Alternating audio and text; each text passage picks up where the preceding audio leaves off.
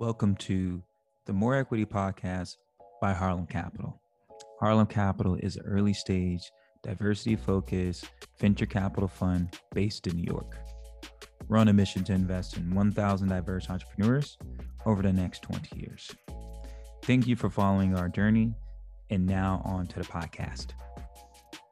Crypto, NFTs, and decentralized finance are the buzzwords these days.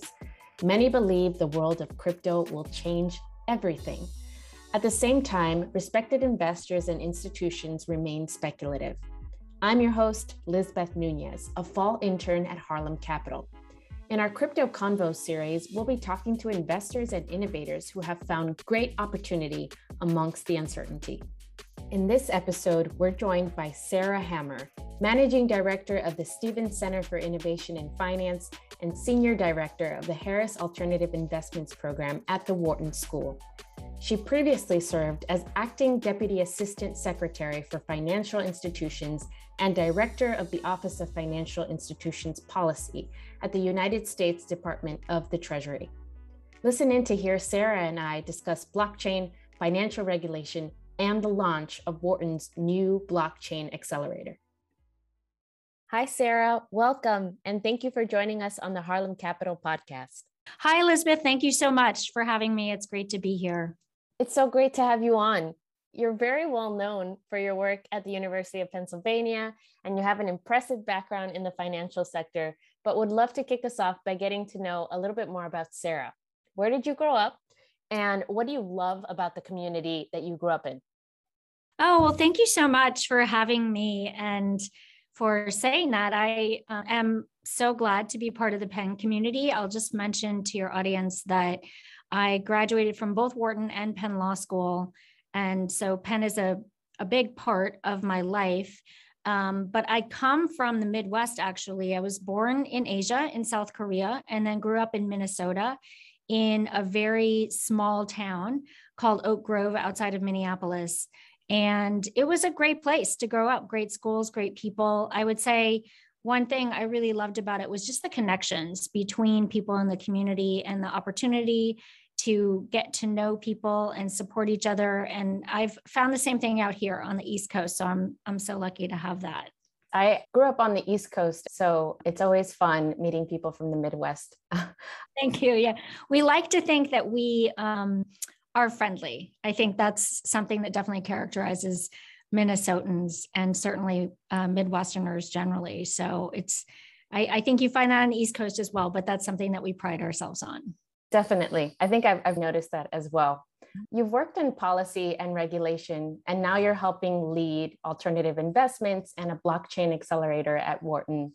Regulation and the crypto space, in many ways, don't appear to be friends. How did someone with your background end up in the crypto space?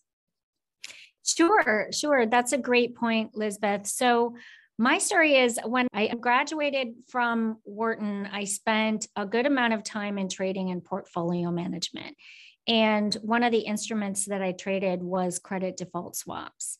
And then I spent a couple of years at US Treasury overseeing financial institutions policy before coming to Wharton. Uh, and so I think based on that experience, I really had a unique chance to see how the markets worked and what kind of financial infrastructure supports them. And everyone listening can probably recall that during the financial crisis of 2008 through 2009, that credit default swaps had a very unique role in that. They were certainly not seen as a friendly instrument. They were highly unregulated. There was no central trading, no central clearing of credit default swaps. And that led to some of the problems that we experienced during the great financial crisis. There just wasn't insight into what was happening in the markets. So I through that experience became very interested in financial infrastructure and with a legal background as well examining the, the regulatory side of that came naturally for me. At US Treasury, one of the things I was really focused on was central clearing of different instruments like credit default swaps and even treasuries and repo, for example. So our financial system is interesting because what we see from the outside is sort of the fast activity of instruments being traded and we assume that when we buy or sell something that that all ends quickly but the reality is it can take up to 2 days for a trade to settle financially and that's because we have this financial infrastructure these entities that finalize our transactions on technology that's very old. So, one of the things I became interested in is how can we make that better? And after the great financial crisis, it was very interesting because we put in place new requirements to have more central clearing and settlement of our trades. But we used old technology to do it. So it's sort of the perfect storm for someone like me who's very interested in regulation, very interested in how technology can modernize the way we do things. And it gave me the chance to really dive in and look at the regulations, look at the where the risks lie, and then think about how technology could be applied. So it's actually a perfect candidate for blockchain um, and in crypto uh, for crypto more generally because there are a lot of efficiencies that can be achieved by using this new technology to settle transactions like trading. Crypto has been at the forefront of individual and institutional conversations over the last couple years, but there's so much more to the blockchain technology that crypto is built on. How do you explain blockchain technology simply? A lot of people are now working to try to understand blockchain. And what I always say is we're all sort of learning together. Um, it is an incredibly fast moving space. I think if you were thinking of it like baseball, we would still be in the first inning of this technology. It's not unlike the early stages of the internet. And so, what blockchain is and what it can be are two very connected but different things. And so, for anybody who feels a little bit intimidated by trying to understand the technology, I always say jump right in because we'll all be learning together and it will take almost no time for you to be as up to speed as people who've been doing this full time. But um, blockchain is interesting because it's not a new technology. It's really a combination of proven technologies that are applied in a new way. So there's three sort of components to blockchain. One is what's called private key cryptography, which is used to secure the blockchain networks and establishes the identity of the user. The second is that blockchain employs a peer to peer network, so a system of record. And the third is that blockchain um, all blockchains have what's known as a protocol or a program for their platform. So, combining those three things together in a new way allows us to write entries into a record of information and control how that information is updated. So, it's a very interesting and unique technology and has many attributes that are centralized technological systems don't necessarily have. And you know, a lot of folks who are listening are probably familiar with Bitcoin and have heard of Satoshi Nakamoto, but that is where blockchain technology originally came from. So right around 2008 a paper appeared that was authored by a person or persons or an entity known as Satoshi Nakamoto and that paper described how a peer to peer version of electronic cash could allow online payments to be sent directly from one party to another without going through a central entity, without going through a traditional financial institution. And so, this is the paper that led to the inception of Bitcoin and the technology that powers Bitcoin and other cryptocurrencies is this blockchain technology.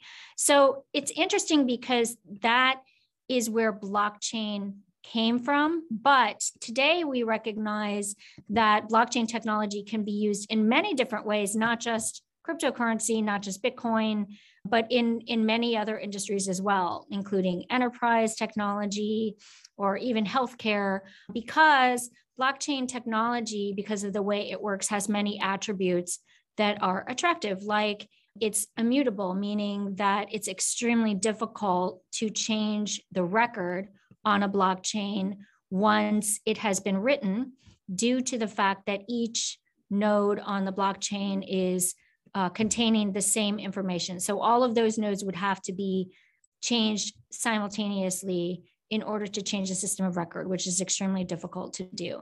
And then there are other very attractive attributes to blockchain as well. So it's it's certainly becoming more and more used and there are many exciting use cases across different industries i was just chatting with one of our other professors at penn today who's working on a research project using blockchain to run a system where they determine efficiencies related to climate in different architectural designs and so um, using this blockchain technology they're able to take in data on climate efficiency and then award points and then make awards based on which buildings are the most efficient. So it's kind of very interesting. There's a lot happening in the space.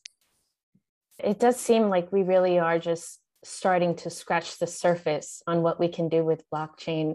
I know one mm-hmm. of the things that has been important to you or exciting to you about blockchain is the financial inclusion aspect. How do you think this is providing more equity? Yeah, that's a great question, Elizabeth. And I have been, I am, and have been very committed to issues around financial inclusion and DEI more broadly. Um, that being a really important part of the work that we're doing at Wharton and at Penn.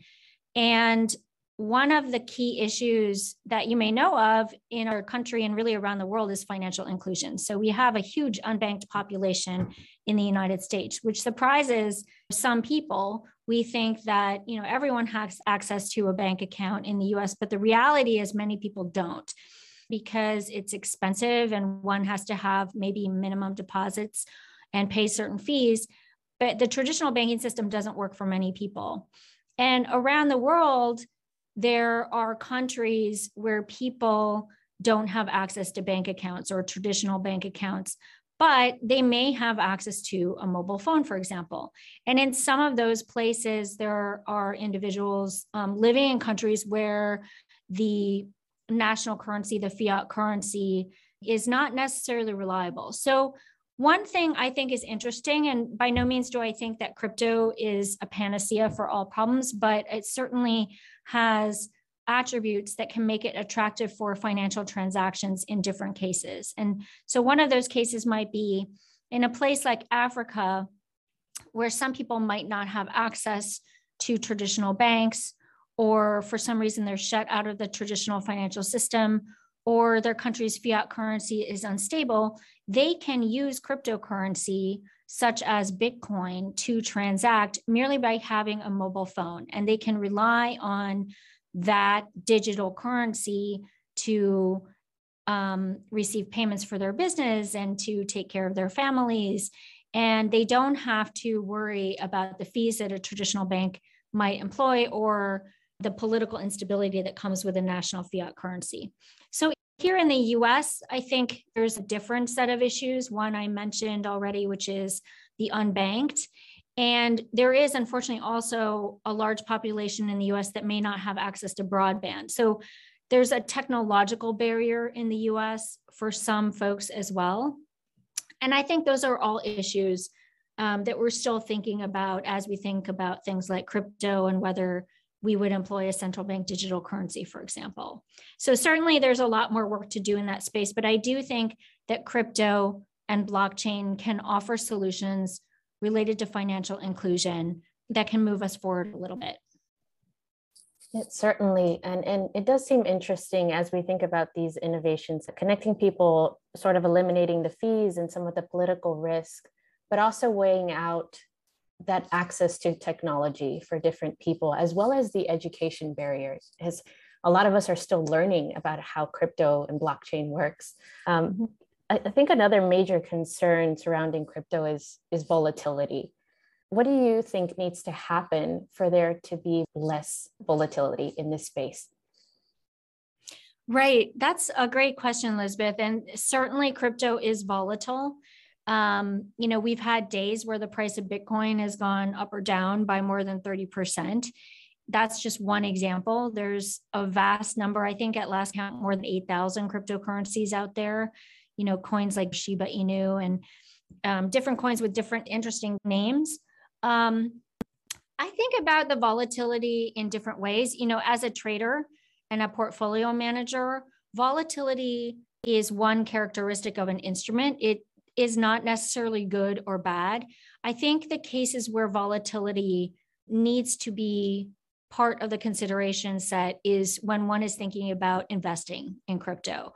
And that is why um, crypto may be an appropriate investment for some people or institutions, but it may not be appropriate for others. And that is part of a conversation, really, that anyone thinking about investment needs to have.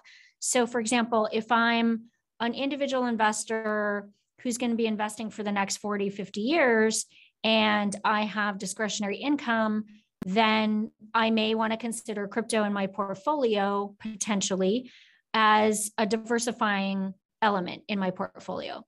If I am retired and I'm living off my 401k and my retirement income, and volatility could significantly deplete the amount of savings that I have to live on, then crypto might not be appropriate for me. So, those are the kinds of things that I think we should get good at talking about.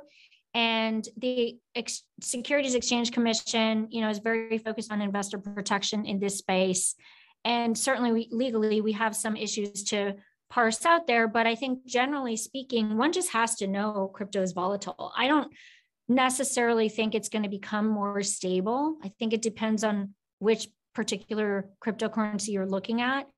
Um, we may have, you know, central bank digital currencies that aren't as volatile. We may have major cryptocurrencies that become less volatile, but the volatility may also be attractive to some investors if they're looking for that in their portfolio as a diversifying factor. Are there any other risks that you think constituents should be thinking about while they're participating in the crypto space right now? Yeah, absolutely. I think that anyone who is thinking about investing in crypto, whether it's an individual or an institution, an endowment, a foundation, or a pension fund, needs to be thinking about not only whether it's an appropriate asset for their portfolio in terms of volatility and potential return and all of that, but just to be cognizant of investor protection considerations like if you're looking at the materials for a cryptocurrency and there's a lot of hyperbole or a promise of unreasonable and excessive returns. And you know, there's certainly a lot of media hype around crypto and some of it's exciting and some of it is, you know, silly, but I think that's the kind of thing that investors just need to be aware of. And um, as long as you know folks are educating themselves, I feel we can continue to move forward on that front. So let's talk a little bit about regulation. I know you've spoken extensively about this, and you have a lot of experience in it as well. One of the talks that I thought was rather interesting was when you spoke at the House Financial Services Subcommittee hearing on cryptocurrency. Um, I think that might have been earlier this year. From a regulation perspective, what do you think needs to happen? Right. So that's such an important question, Lisbeth, and and complicated because there are so many things happening on crypto. I would say I am glad to see the attention being paid to crypto in the regulatory space. I think there is a broad recognition that it is part of the future of financial services. And so having appropriate and clear regulation is important. It's a priority. But, you know, there's differing opinions on what that should be. I think for folks who are getting to know the space, it's confusing, but important to understand that there are a lot of different ways that we are regulating crypto. And that may need to be clarified. You know, one of them is the securities regulatory regime, which I've mentioned, which protects investors. So, what that means is if you're investing in crypto, if the crypto is defined as a security or registered as a security, then it's subject to investor protection rules like sufficient disclosures, for example, and no market manipulation. But we also touch on crypto in anti money laundering rules, for example, and those have been the subject of ongoing debate as to how crypto wallets should be um, required to report to the Internal Revenue Service, for example. And then in the recent infrastructure bill, there was a huge debate about the treatment of crypto because you may have heard, and this was sort of front page in the Wall Street Journal, that crypto was actually one of the more controversial components of the infrastructure bill because under the current language of that bill, which is now law, the definition of a broker dealer in the crypto space that needs to report to the Internal Revenue Service could potentially capture some of our blockchain protocols and our Bitcoin miners. And, and so, of course, one has to wonder like what is appropriate tax treatment of those entities? Who needs to report? And and what's even feasible? Because some of those entities may not even have access to client data. So on sort of the back end of things, you know, we have banks and asset managers that are dealing with crypto and have it as part of their infrastructure or they're clearing and settling trades on crypto. And so we will have a whole body of banking regulation and financial infrastructure regulation that should relate to crypto. So um, it's it's a really broad and deep area. I think if I were to pick like a couple of things that are currently top of mind, one of them is stable coins. So, a stable coin, for the benefit of your listeners, is a coin that is pegged to what's considered to be a more stable asset, like the US dollar or a basket of assets. And stable coins like Tether, for example, are really prevalent throughout the crypto world now they're also used to clear and settle financial transactions. So if you make a payment or do a trade, there are now companies that are settling those trades in crypto rather than on traditional financial rails. And so I think the regulators are concerned about whether those stable coins are actually stable and how they will behave in a financial crisis. And I think part of the motivation for that is going back again to the great financial crisis. Um, we had what was called a run on money market funds, where, you know, m- almost all of us have a money market fund in some form, meaning we put money into an account, it's managed by a mutual fund company. And we believe that if we put $100 into that account, we're going to get $100 out. But in a crisis, that type of instrument actually may not um, redeem at $100 and that was a surprise to some folks during the, the last financial crisis. So i think the concern of the regulators is that stable coins might behave a bit like money market funds in that if there is a financial crisis there might be a run on stable coins and it could lead to financial instability. So all of that is being studied now and and i'll i'll let you know that i'm actually working on a research project in that space um, looking at stable coins and the cycles of redemption and the rules around them and thinking about what the network effects would be in a in a stressed financial situation. So that i would say stable coins is really top of mind. And then i think the tax treatment of crypto is going to be important now that it is in the infrastructure law that will have to get ferreted out as it goes to regulation at the internal revenue service and then money laundering, as I mentioned, is really important, and, and that'll be dealt with by Treasury, OFAC, and FinCEN. So there's there's certainly many interesting issues for a lawyer to work on in this space. Um, lots of interesting things to think about. Yeah, and as investors, and I know too, our, our founders in this space, we are on our toes, uh, looking closely at regulation. Yeah. So, so thank you for sharing on that. Um, and as a student right now at, at Wharton doing my MBA, I've been watching closely Wharton's move in the crypto space or University of Pennsylvania as a whole. One of the exciting things was that some of the programs are now accepting crypto payments. But also, another thing is the Cypher Accelerator, which you are leading up. Uh, what is it and who is eligible to apply? Oh, thank you. Yes, I'm uh, really excited about the work we're doing at Penn and Wharton on crypto. And um, at the Stevens Center in particular, our major initiative at the moment is the launch of Cypher Accelerator, which is our blockchain and crypto accelerator. And so we are in the midst of um, launching this world class accelerator. We believe that by bringing to bear our resources at Wharton and our, our network and our expertise in finance and in infrastructure and our global connections, that we can really help to scale the world's leading companies in crypto. And we have an incredible board of advisors working with us. Mark Cuban is one of our advisors and um, has been helping us immensely. Tim Draper also will be opening up our accelerator when we begin to run the program. And then we have partners from some of the world's leading venture capital firms, including Union Square Ventures, Bain Capital, Bessemer, Andreessen Horowitz, and QED, amongst others. So we have this incredible structure that we built for Cypher, and applications are currently open. And we will be selecting a small cohort of companies um, with high prospects to run through a program.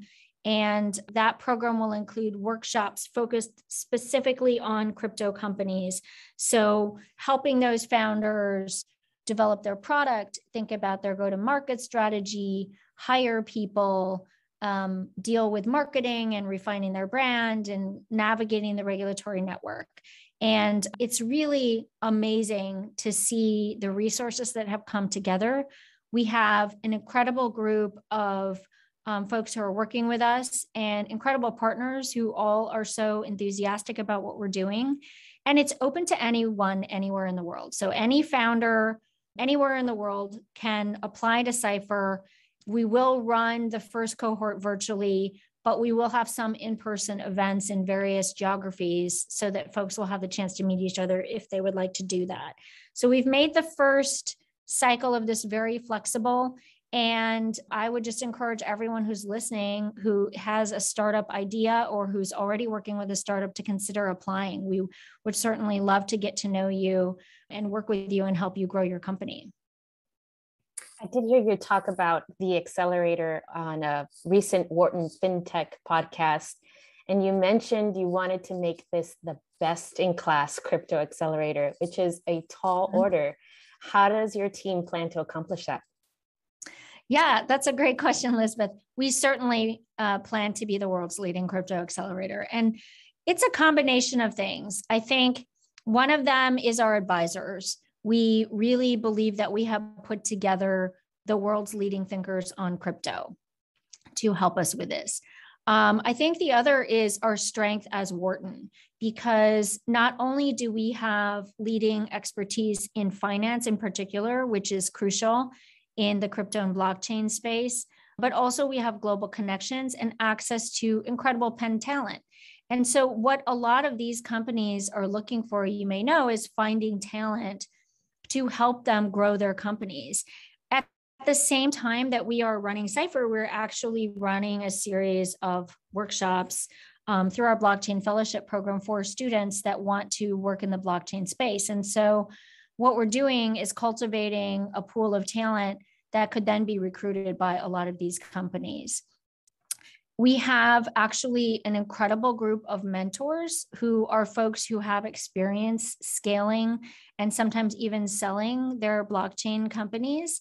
So, those are the folks that really know how to go from, say, two people to 200 people.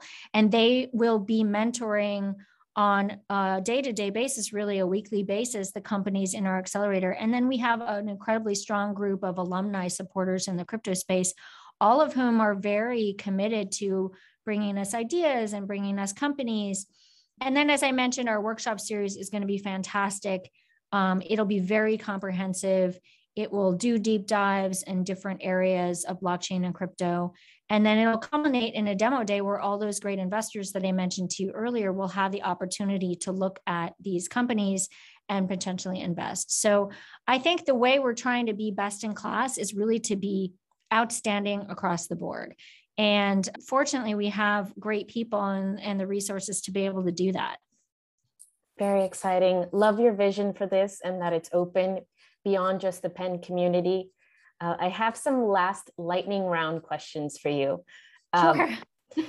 you are very involved and very a very busy person, I would think. what is your favorite productivity tool? So I would say I use Slack a lot. um, it's interesting because working with so many different people in so many different areas, I've come to use a ton of different tools. So I have to be proficient at using everything at this point. We use Slack a lot, um, and our team is very interactive, but we also use Notion. And then I'm on like basically every app that's available. Like I use Telegram for communication, I use WhatsApp, I use WeChat for certain areas of the world. Um, so it's interesting. At one point, I was, you know, of the thought that I should reduce the different ways that people could contact me so they would be more streamlined. But I've just kind of given in and been like, okay, this, the more the merrier. And it's all fine. I love what I do. So I love talking to people and, and, and I love the different productivity tools. Um, but Slack is what we use the most for sure. Great. And favorite restaurant in Philly? Um, let's see. I love so many restaurants in Philly. I would say up by Penn campus, I love the Greek Lady and I love um, White Dog. Um, we have work things sometimes at White Dog.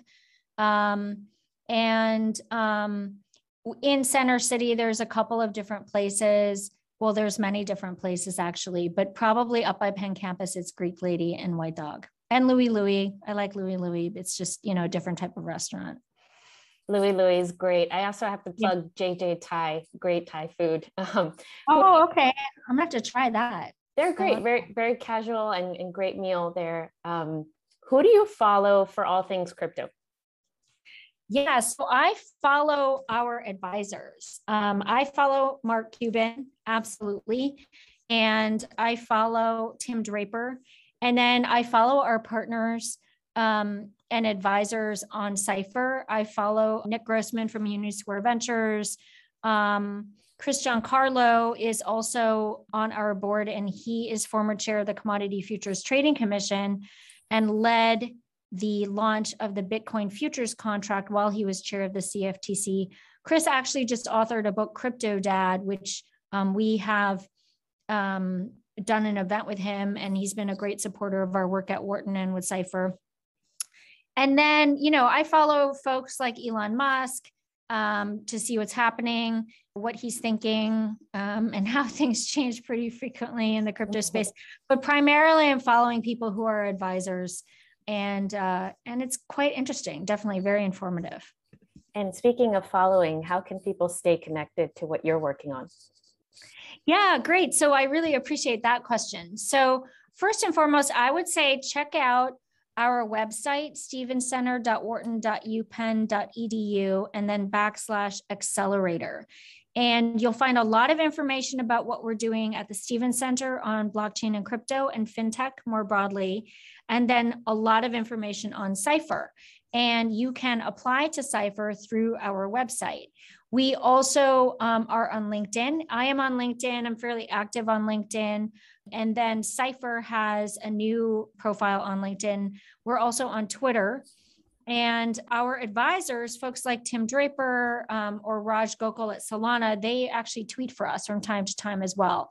I am not active on Twitter, so I'm certainly not interesting to follow on Twitter, but others in our sphere are as well. And our advisors are all, you know, active supporters of Cypher. So they, if you want to follow them, I'm sure that'll be interesting as well.